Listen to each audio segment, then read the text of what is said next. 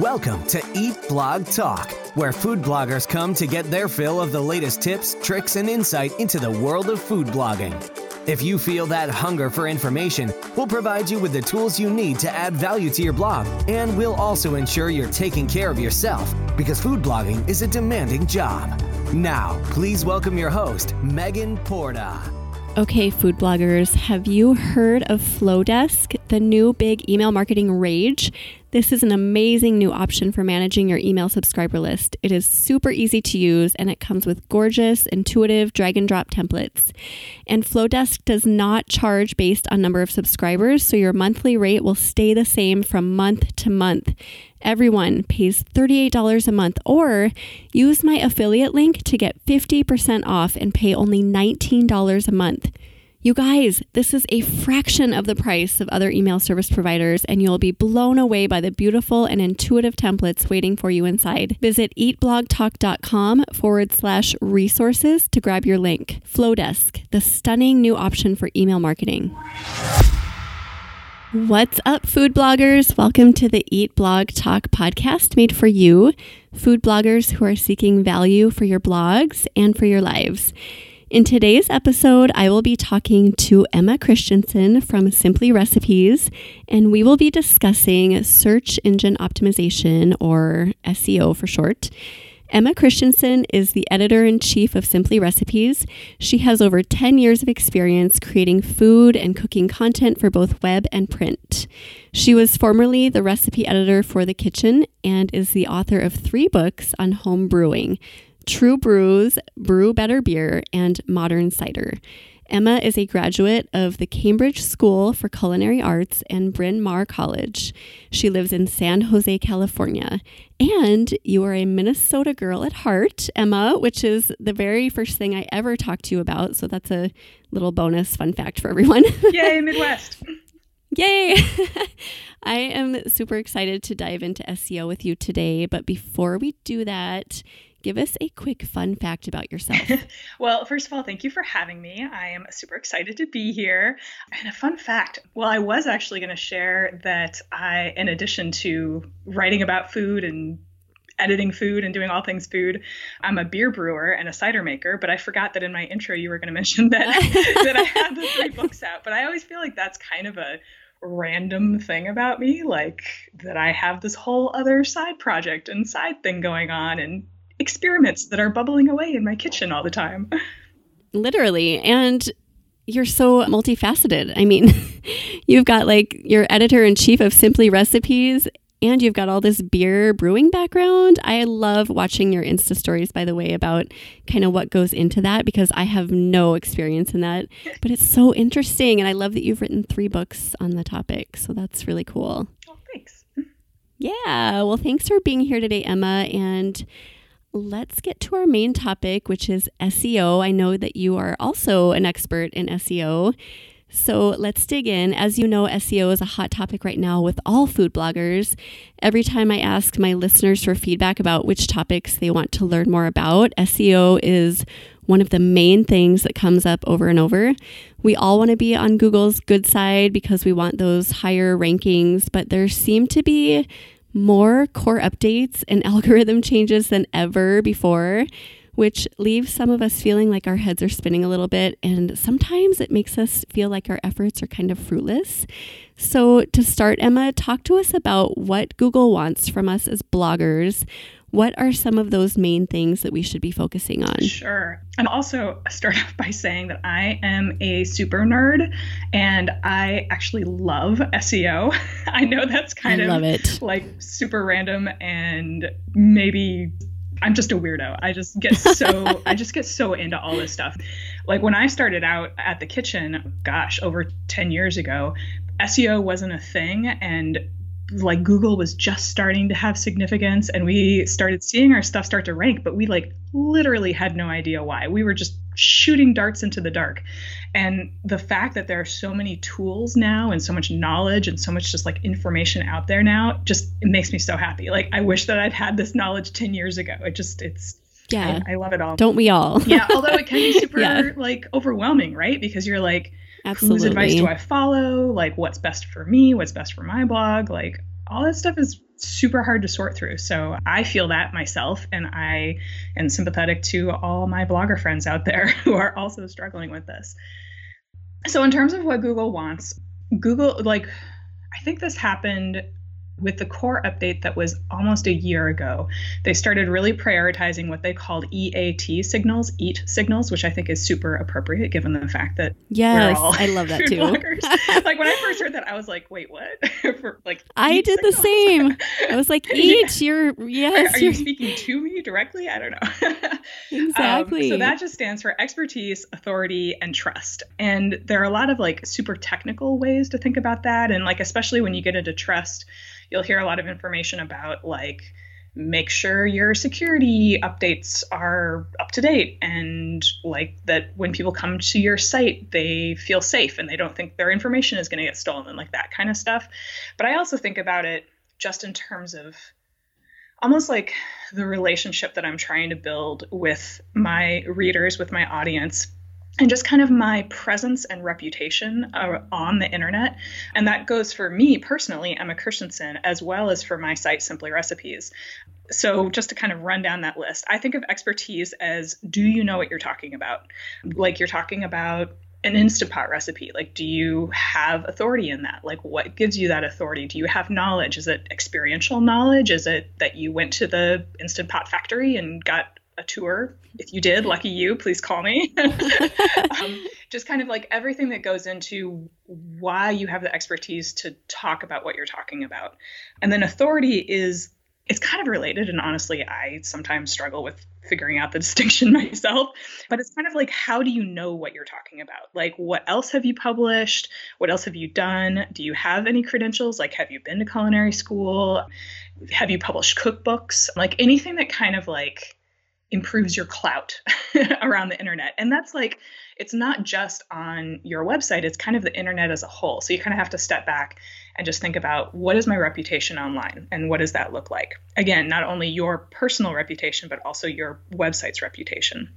And also, that's I think where social comes into play. So, if you have a really big social following, uh, or if you have a big YouTube channel, anything like that kind of comes into play there.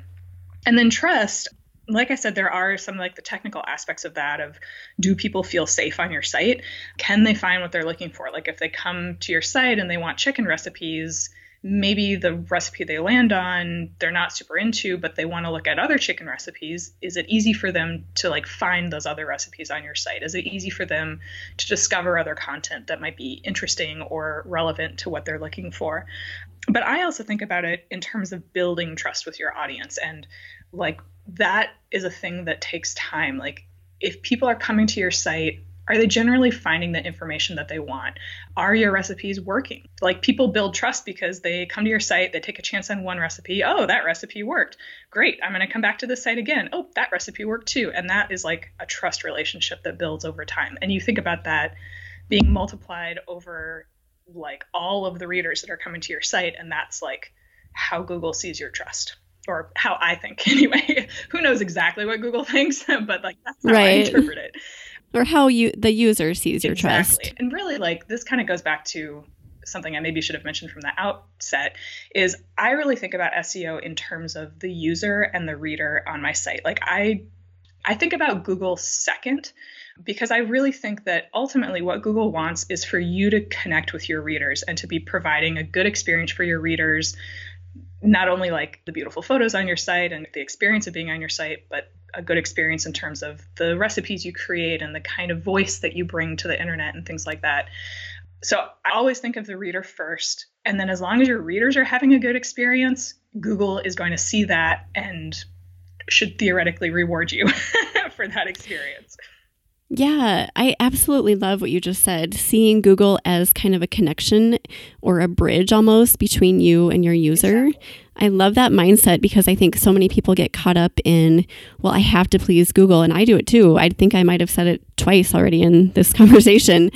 But it's like we should maybe stop seeing Google as the entity that we are trying to please and see them as the means of trying to please the user. Yeah. I love that. I think that's a really great way to put it because really, I mean, like that's what Google is. Like Google is just trying to connect their users with good content that their users want. And Google is super smart. They're super smart at whatever algorithms and whatnot they've got working on back there. They are able to, with increasing efficiency and reliability, connect a reader with whatever search term they search for with the information that they're looking for. And so you just kind of want to make sure that you're on the receiving end of that.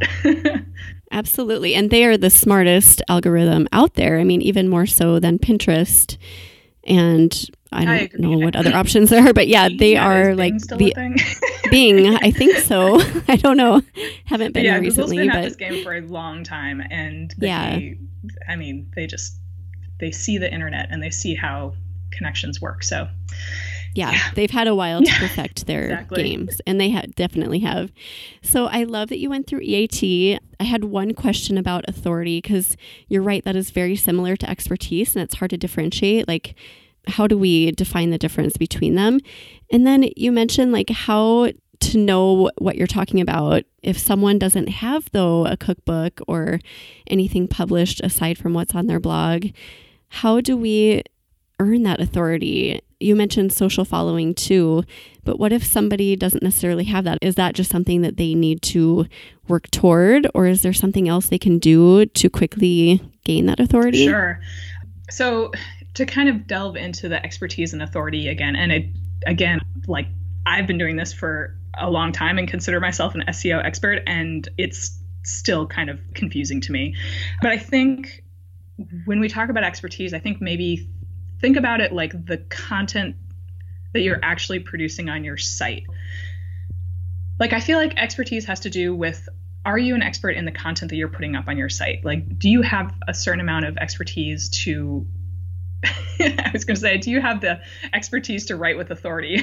Which just oh, perfect. yeah, that? that leads into the next one very exactly. well maybe the way to think about it is expertise kind of is what you write about on your site, whereas authority is how you're seen across the internet and kind of how.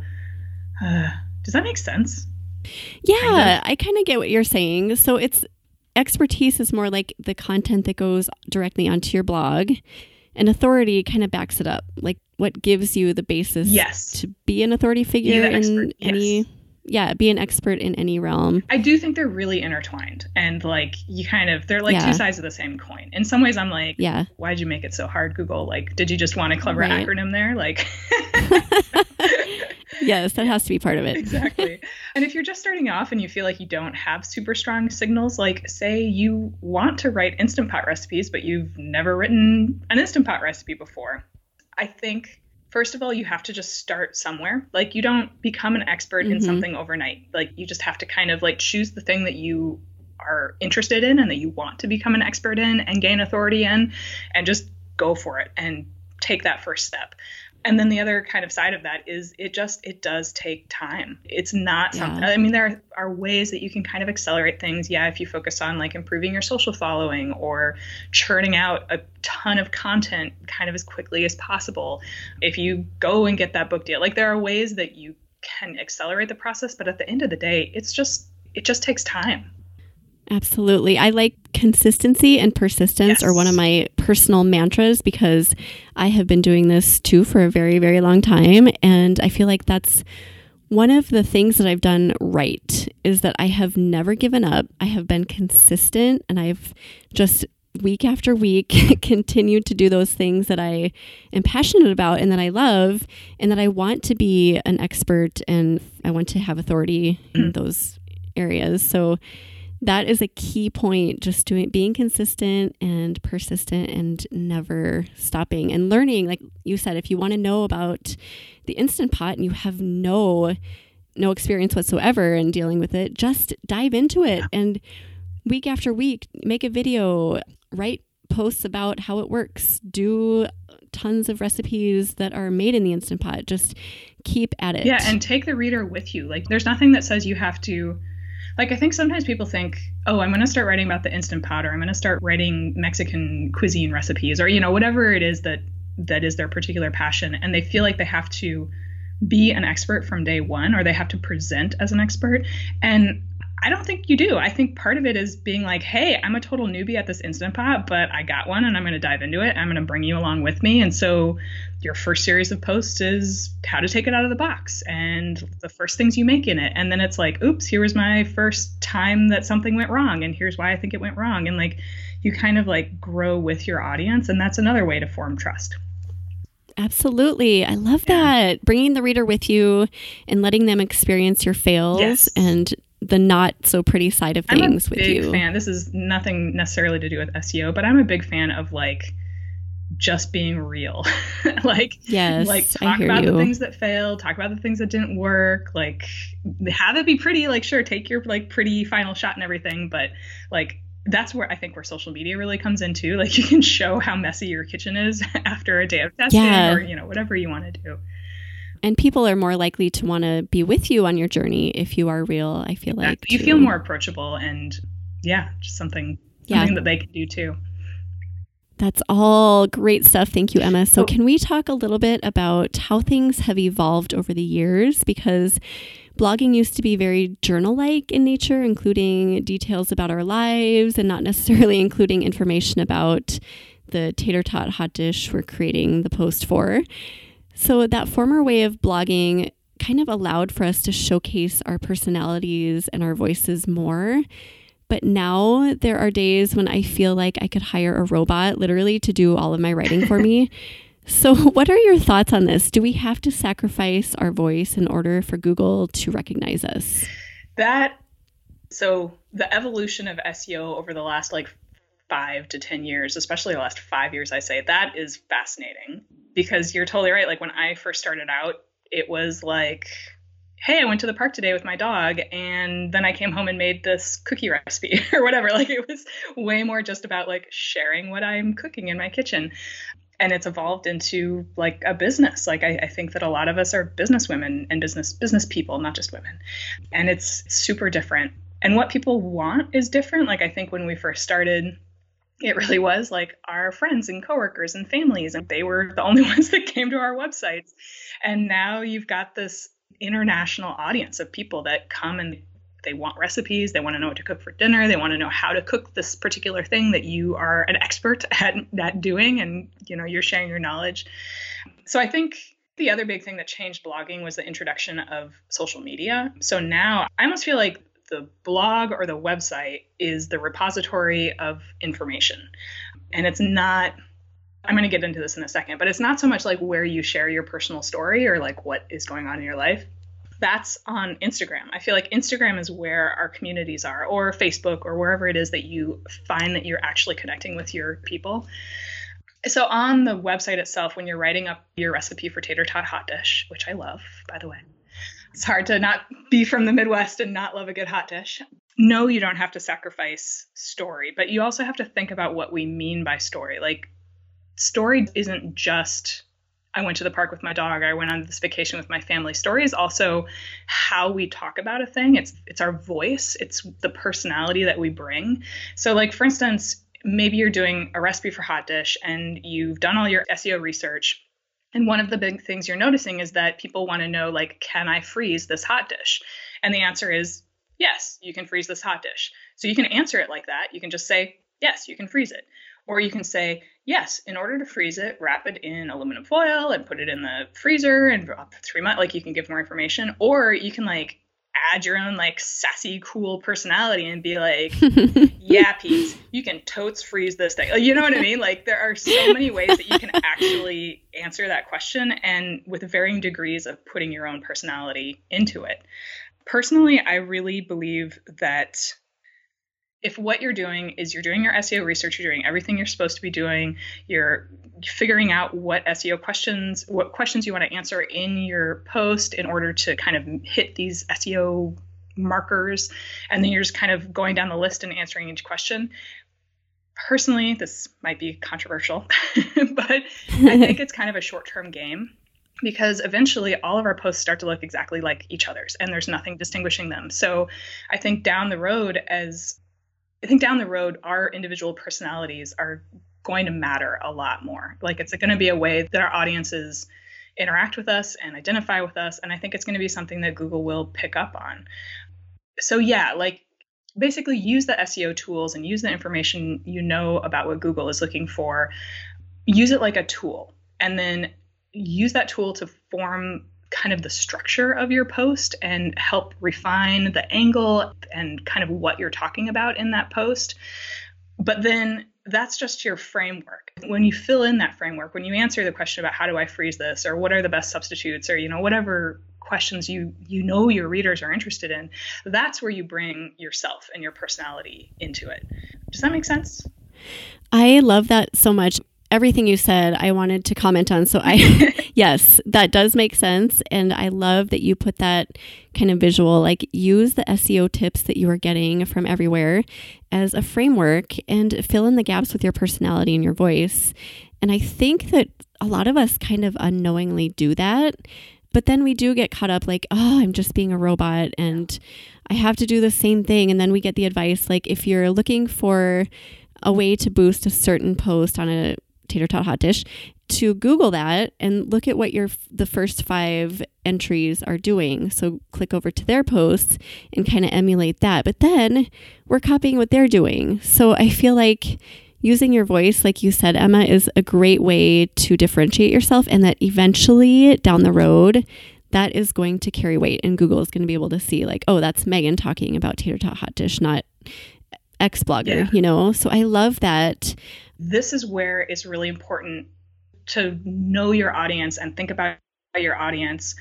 When you're writing that recipe for tater tot hot dish, there might be information that your audience is interested in that you know the audience from blogger X isn't, mm. or there might be like it's not just a matter of kind of straight up copying. It's kind of like huh, you know, that post went into the history of the tater tot hot dish. That's interesting. But think about it. Like, is my audience really interested in the history of the tater tot hot dish, or do they just want to know, can I freeze this? Or they just want the recipe for the hot dish. Um, right. Um, yeah, that's a great some, point. Yeah, like doing all your research, doing everything, like finding it all, but then bringing kind of a, a layer of your own humanness into it and your own ideas and beliefs for how you want to connect with your audience and experiences. Yes. Yeah, like if you're from Minnesota and you're creating a tater tot hot dish that your grandma made, then of course you're probably going to want to dive into the history of it and why your grandma started making it. But let's say you're from California and nobody knows about tater tot hot dish and you really don't have a history, but you know that it's a great comfort food, you might not want to. Yeah, exactly. Yeah. I love that. Okay, I wanted to touch on one more thing that you said a little bit earlier, which was talking about how the old style of blogging was very journal like and how it's changed so much in the past five years. You kind of conjured up this image for me that I have never thought about before. So I'm going to try to explain it. So back then, it was like I'm writing in my journal, I'm talking about food, I'm talking about my dog, I'm talking about my husband and my kids. And then Facebook came along and Instagram came along, and those became avenues for us to talk about the personal side. So it's almost like the blogging branched out in a way. Mm-hmm. Like we can still do all those things, but in different ways. Exactly. So now Facebook and Instagram are our means of expressing our personalities and our voices in a lot of areas of our lives.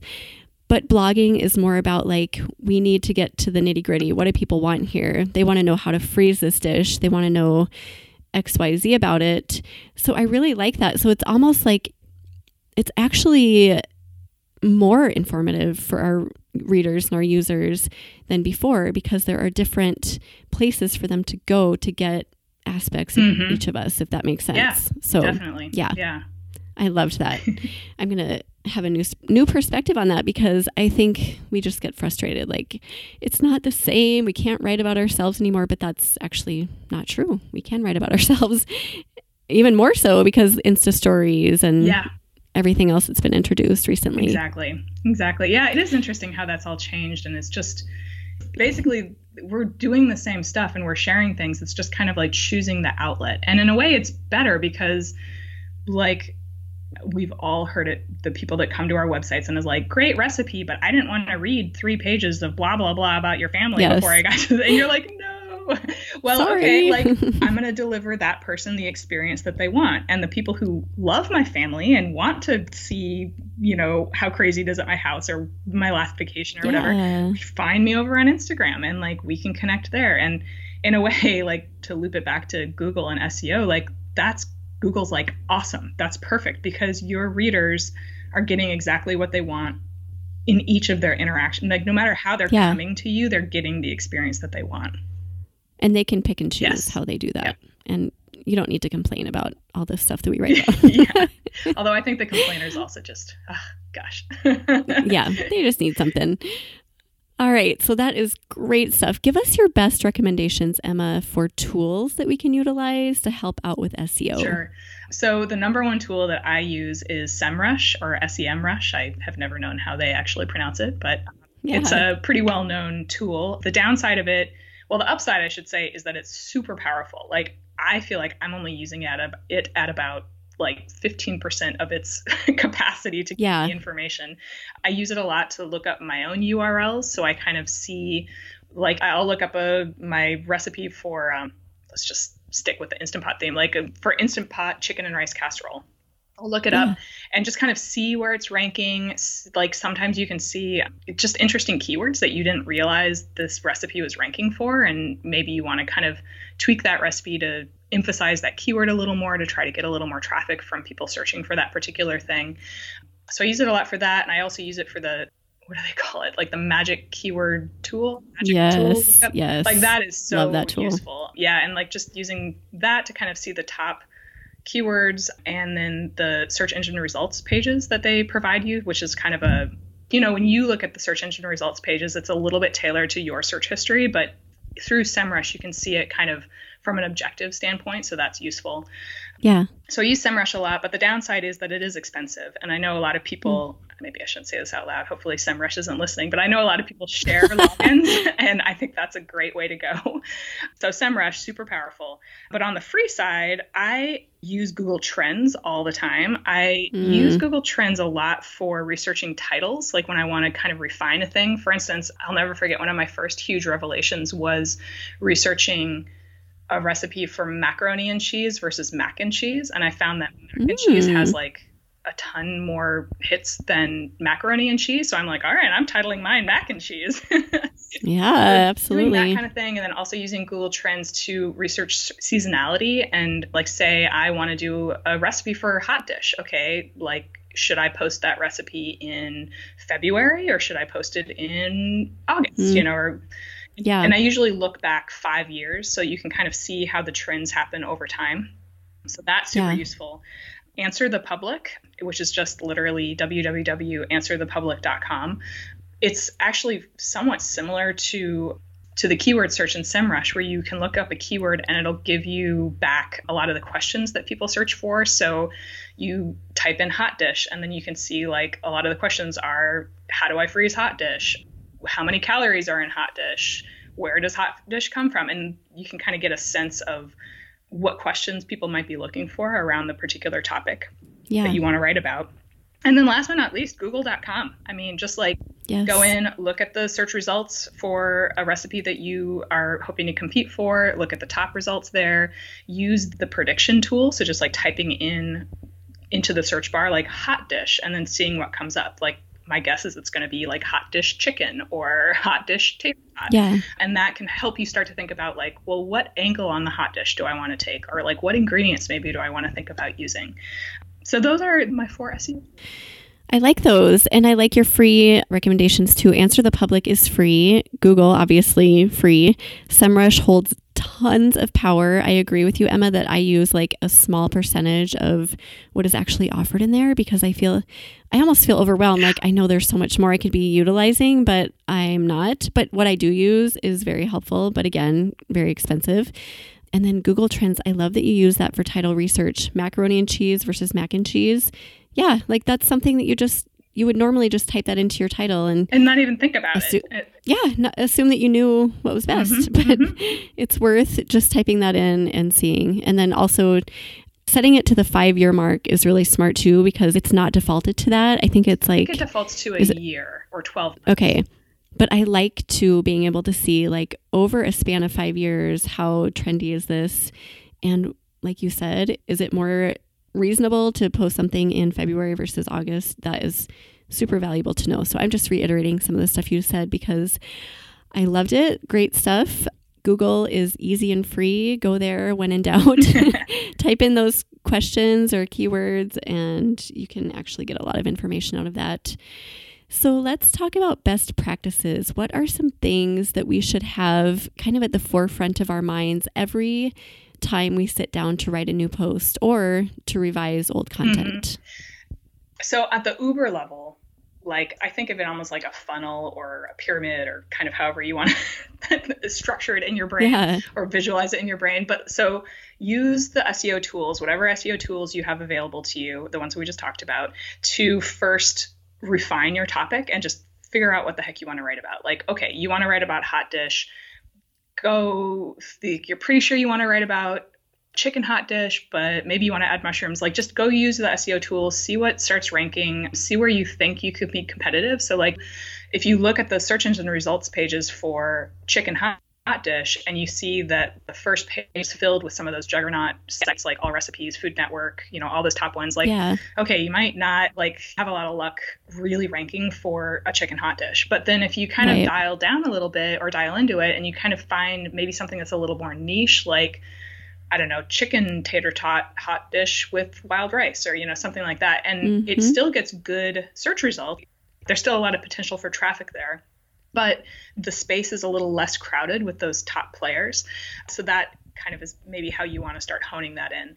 And then from there, once you've got your basic topic, then do research on well what questions are people asking about this and kind of what information do i want to provide in my post in addition to the recipe which you will no doubt go back to your kitchen and develop until it's perfect and beautiful and all that kind of stuff that's important too don't get me wrong take beautiful exactly. photos and all of that so then use the seo tools to figure out like okay you've got your topic. Now let's figure out like the depth of the topic and kind of what else you want to cover in your post about this topic.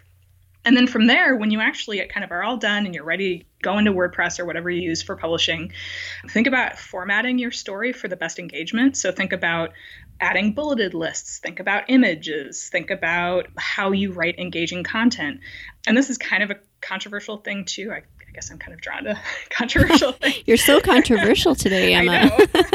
but personally, I avoid too many things that are going to break up your text. Like, I really don't like it when I go onto a website and I see like an image, an ad, an H2 header mm. that mm-hmm. says, How do I freeze this? One line of text that says, Yes, you can freeze that to three months. Another big image, another ad. Like, I, the text, yeah. the actual information that your reader is looking for, I think just gets like squashed and lost mm. in the mm. middle there. So, you want to really like we're all kind of told i think that images are super engaging and people love looking at images but just think judiciously and like think about a reader coming to your site and like yeah the images are important but they also want that information and how do you make sure that the information is popping out at them like remember they're just scrolling quickly down the page they're not reading it from top to bottom generally they're kind of scrolling through they're scrolling through to find the recipe they're scrolling through to find the answer to the question they're looking for and you just want to make sure that they can find it and that it's engaging. I think that's another aspect yeah. of that how you build trust on your website. Like, can I find what I'm looking for? And then the other thing is, and this is also kind of at the Uber level, but think about creating ecosystems of content. So, and this goes back to how you build expertise and authority if you don't have it yet. One way to kind of do that a little more quickly is to deep dive into one topic or just a handful of topics and don't spread yourself too thin in terms of like, oh, today I'm going to write about hot dish, and tomorrow I'm going to write about instant pot, and then I'm going to write about a super weird niche recipe for something I ate on vacation. Like that's fun, and it, if that's what you want to do, then that's totally fine. No judgment, no like no anything. But if you really want to start ranking in Google, Google will see that like, okay, she wrote 10 recipes about the Instant Pot last month. And then now she's writing 10 recipes about the slow cooker. And now she's writing 10 recipes about hot dish or, you know, something like that. It doesn't have to be 10 recipes. That's a lot of recipes to develop. Yeah. yeah. Or think about like, okay, you want to develop a recipe for chicken hot dish. So develop it for a casserole dish and then develop another recipe for the Instant Pot and then develop it for the slow cooker. And like that starts to create these little ecosystems that are related to each other and you can link in between all of these recipes so that you kind of yeah. Create a bit of a virtual web and and Google sees this and they're kind of like, oh, she's paying attention to hot dish right now. So, okay, next time somebody searches for a hot dish, I'm going to give her a chance and like boost this one up to the top and see what people think about it. I think that's a smart way to go about it. And even me, like I run this pretty big website with a lot of recipes. We've got a lot of archives. As I think about how I'm planning new content that I want to bring to the site and updating our older content, I think in terms of that ecosystem. I think in terms of like, oh wow, we have we've got a bunch of chicken wing recipes. I'm going to make sure that ecosystem is really strong. I'm going to update all those posts. I'm going to get a couple new recipes on the site. I'm going to do a roundup post that rounds up all of our chicken wing recipes, that kind of stuff. And different components of recipes too. So maybe something that's not necessarily a recipe, but mm-hmm. can support, totally. you know, like certain ecosystems. chicken wings, or how to break down. Yes, exactly. Or, you could do a standalone post that's how to freeze chicken wings. I'm really obsessed yeah. with the freezer. so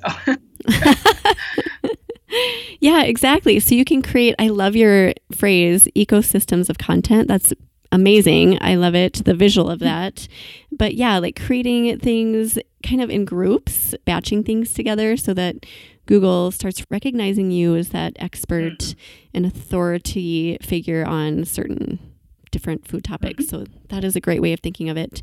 And then I thought too, as you were talking, this is one of the benefits of really niching down when it comes to food blogging is that you can really talk about like very specific topics and very specific recipes.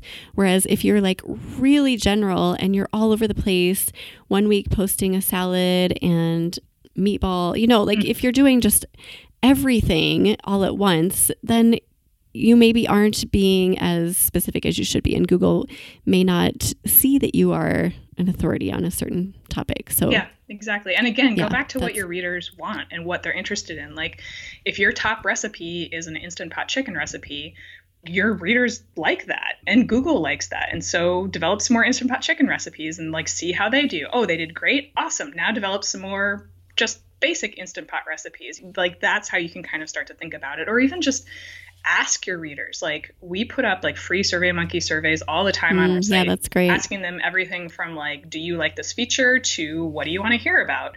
That like engaging with them in the comments, doing like on Instagram, asking them what they want. Just like talk to them and they will tell you yeah. what they want to hear. Yes. Yes, they will for sure. Okay, so we've kind of established what Google wants from us for now, but how do we know that they aren't going to do a 180 tomorrow and ask us for something completely different? Is this where we have that trust that the user design experience is the most important factor and that hopefully this will remain constant throughout throughout time? What are your thoughts on that? Man, as somebody who has been through a lot of Google ups and downs, this is it's tough, man. And I I really have to believe at the end of the day that yes, if you are creating a good user experience on your website, if you are creating good content that you know your readers are interested in, like you just have to stick with that. Mm. And I think if you try to change your whole strategy every single time Google does an update and you see your traffic go up or down, then then you're always playing catch up. Whereas I think if you find a strategy that you are happy with and that you can sustain for the long term, just like stick with it. Like maybe little adjustments here or there. It's kind of like leading a boat. You know, you you aim toward the coast or whatever. Whatever. I'm not a. Yeah. why I'm using this analogy because I don't. I'm not a boater person. You're not. I'm, I'm not a captain. I don't, I don't even know the right words. Anyways, you aim your boat towards something, and then you make little adjustments to the course as you go as opposed to like first you aim for greece and then you aim for antarctica and then you aim for over here and then you end up mm-hmm. just like running in circles.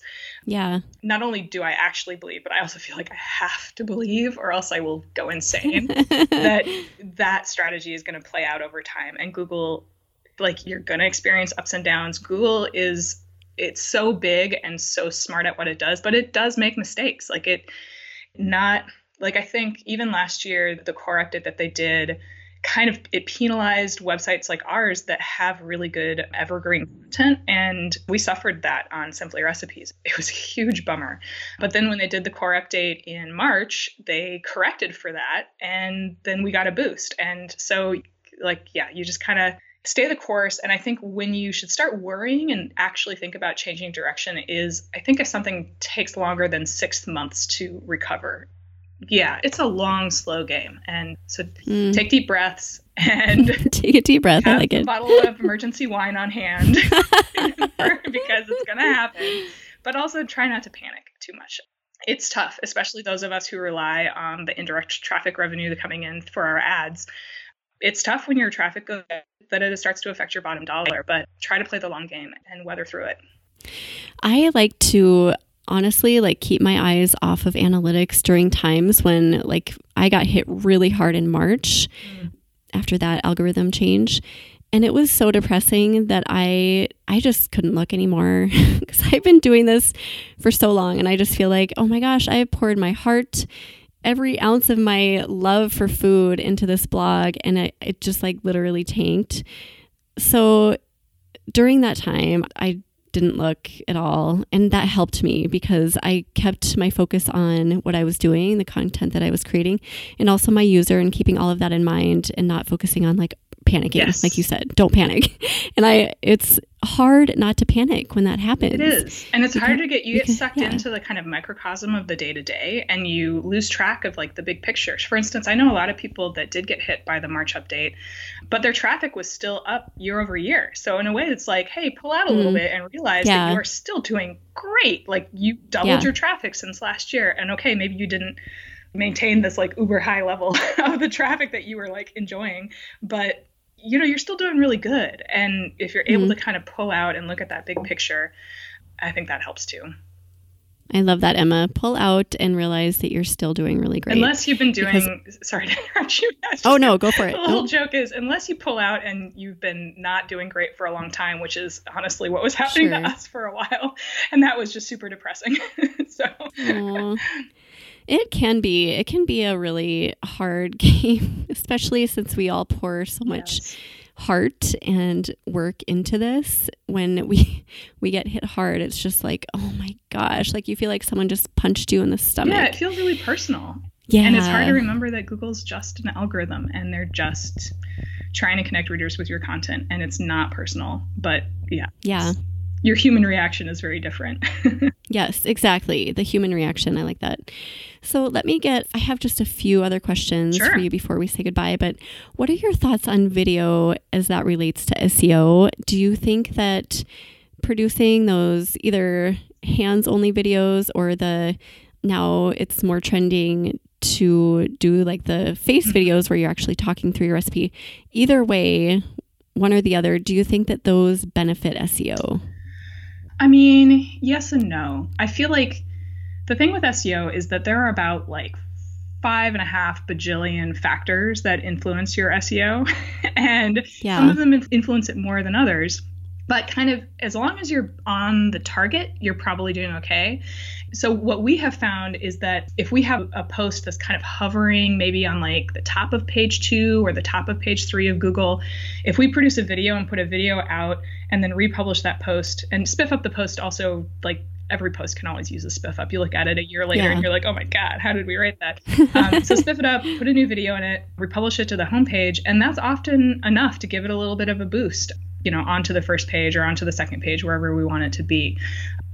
Simply Recipes we are not right now producing regular video content for our new content. So a lot of bloggers out there I know produce a video with every single new recipe they put out and um like more power to you guys that's amazing like yeah that is it's hard i mean it's hard to make a it's video. ambitious it's super ambitious especially if you're you know churning out recipes with any kind of regularity for sure um, and I would say that probably is good. Like, I, I, don't think you have to do video with every single new recipe, but it probably does help. But but it's not a deal breaker. No, it's not a deal I breaker. Mean, and I think you can absolutely go back and like what we like to do because we have to be a little bit choosy about we have a budget and we can't just like throw money, unfortunately, at every single piece of content we produce. So yeah. for us, it's helpful to kind of put a new recipe out into the world and see how it does in like six months to a year. And then if there's a post, like I said, that's hovering on the second page of Google, or we just like think it should be doing better than it is, then that's when we are like, okay, let's let's put a little more money behind this and, and make a video for it, or you know, do a social push, or you know, anything we want to do for it. Take some new photos. Sometimes that helps too, like especially if it's an older recipe that doesn't have great photos. So yeah, that's I mean that's kind of how we've been playing it. Yeah, and also if someone is trying to increase their maybe Facebook following, I think video might be more important there as well. Mm-hmm. But I don't think I kind of agree with you that creating video and putting it on your blog is not a deal breaker. It does add value, yes. but if you're like holding back because of video, just do the photos. Yeah, just or create if you're a great making recipe. Yourself crazy. Like if you are burning yeah. out because you're making a video with every single recipe or your budget is just like scraped every month. Yeah. Then don't do it. Like don't like pick a couple recipes to make videos for or or go on IG Live and make the recipe on IG Live and then post that to IGTV. Yes. You know, like there are a lot of yes. ways that you can get in on it. I don't necessarily think that like super beautiful, high quality produced videos are absolutely essential. I also think you can go back and forth with the hands and pans videos versus the in person videos. I don't know if that's necessarily an SEO thing, but I think it is. I think that I kind of feel like readers are getting a little tired of the hands and pans video. They're not as entertaining as I feel like they once were. And I do think that bringing your personality to these things and letting people see your face, I think that's a part of building your authority and the trust and like all those the EAT signals we talked about. That's not for everybody. Not everyone loves being in front of the video or in front yeah. of the camera, but maybe you can figure out something new. I mean, figure, figure out the new hands and pans video. right, right. Just try stuff. And, I think we all think like, oh my God, we, we can only do these things in these certain parameters because that's what successful people do. But, you know, it's not necessarily true. And I think there's a lot of room. Yeah, thinking outside the box a little bit and just doing something a little bit different, maybe that's not on anyone's radar. Mm-hmm. I don't know what that is. If you know what that is, let me know. yeah, I think because I feel like it's one or the other right now. That's where I spend yeah. a lot of like my evenings. I, you know, I sit and watch my stories, watch my shows. Yes. and then I just like, go on Instagram and I kind of see what people are doing on stories and I see what kind of things people are posting. And sometimes that yeah. can take you down a rabbit hole and I get really depressed because I'm like, oh my God, that's so good. I'm not oh, doing that thing. But, I and that's when I'm like, okay, turn it off. but as long as it still yes. feels like exciting and I Inspiration. inspirational, yes, then, then I stay with it. Yeah. And you can grab little bits and pieces from each story and profile that you look at and kind of mm-hmm. compile your own creative spin, which is what I love about Instagram in particular. So that is one benefit of Instagram. But yeah, you're right. If you do it too much, you can be like, oh, I'm not good enough. I suck. Yes. So you have to be careful. Yes. well, Emma, I know you have to run. So I just want to check with you. Is there anything we've missed that you absolutely wanted to discuss today on the topic of SEO? I don't think so. I, I think mostly don't be scared. Like we talked about at the top of the show, like it can get so overwhelming and so intimidating and so scary. And it feels like so much is at stake and you have to do every single thing perfectly, exactly right. And you really don't. It's really, like I said, it's about hitting the target, not the bullseye a lot of time. And you need to be a human being and connect with your readers and do what feels right to you, do what feels right for your users. And, you know, like if you're writing a blog where you're talking about your family vacation and then sharing a recipe for what you ate on that vacation or whatever, like if that's working for you and you get good feedback from your readers, then by all means keep doing that. Like there's no reason that you have to necessarily switch over and start having bulleted lists about how to freeze things, you know? Or try it. Like try some posts where you are doing a longer story and then other posts where it's a little more SEO focused and see which ones seem to get more traffic or generate more engagement with your readers. Just don't get stuck in a rut. Don't get stuck feeling like there's only one way to do it. Mm. Just do your thing. Do your own thing. Yes. I love it. Well, Emma, thank you so much for sharing your knowledge on SEO with us today. I really appreciate it, and I know that other food bloggers will as well. So, thanks for taking the time out of your day to be here. You are very welcome. Happy to, like I said, I'm a nerd, so I'm happy to talk about it anytime. Well, me too. I love talking with other nerds.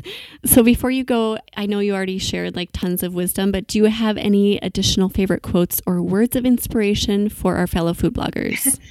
I do have a Ralph Waldo Emerson quote that I put up on my computer. It's just on a post it note, and I stuck it to the side of my computer. And the first line is really what I focus on, and it's just finish each day and be done with it.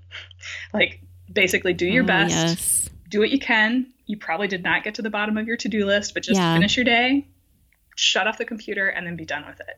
And And start again tomorrow. start again tomorrow. Yep. So go look up the whole poem because the whole poem is Oh. quite nice. Or I can email it to you and you can share it on your website Oh, if you want that would be amazing. yes. but uh, yeah, Which that- leads me into your resources. So, Emma will have a list of favorite resources relating to SEO and everything she's talked about today. And these can be found on her show notes page at eatblogtalk.com forward slash Emma Simply Recipes.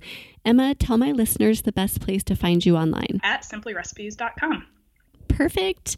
Thanks again for being here, Emma. And thank you for listening today, food bloggers. I will see you next time. We're glad you could join us on this episode of Eat Blog Talk. For more resources based on today's discussion, as well as show notes and an opportunity to be on a future episode of the show, be sure to head to eatblogtalk.com. If you feel that hunger for information, we'll be here to feed you on Eat Blog Talk.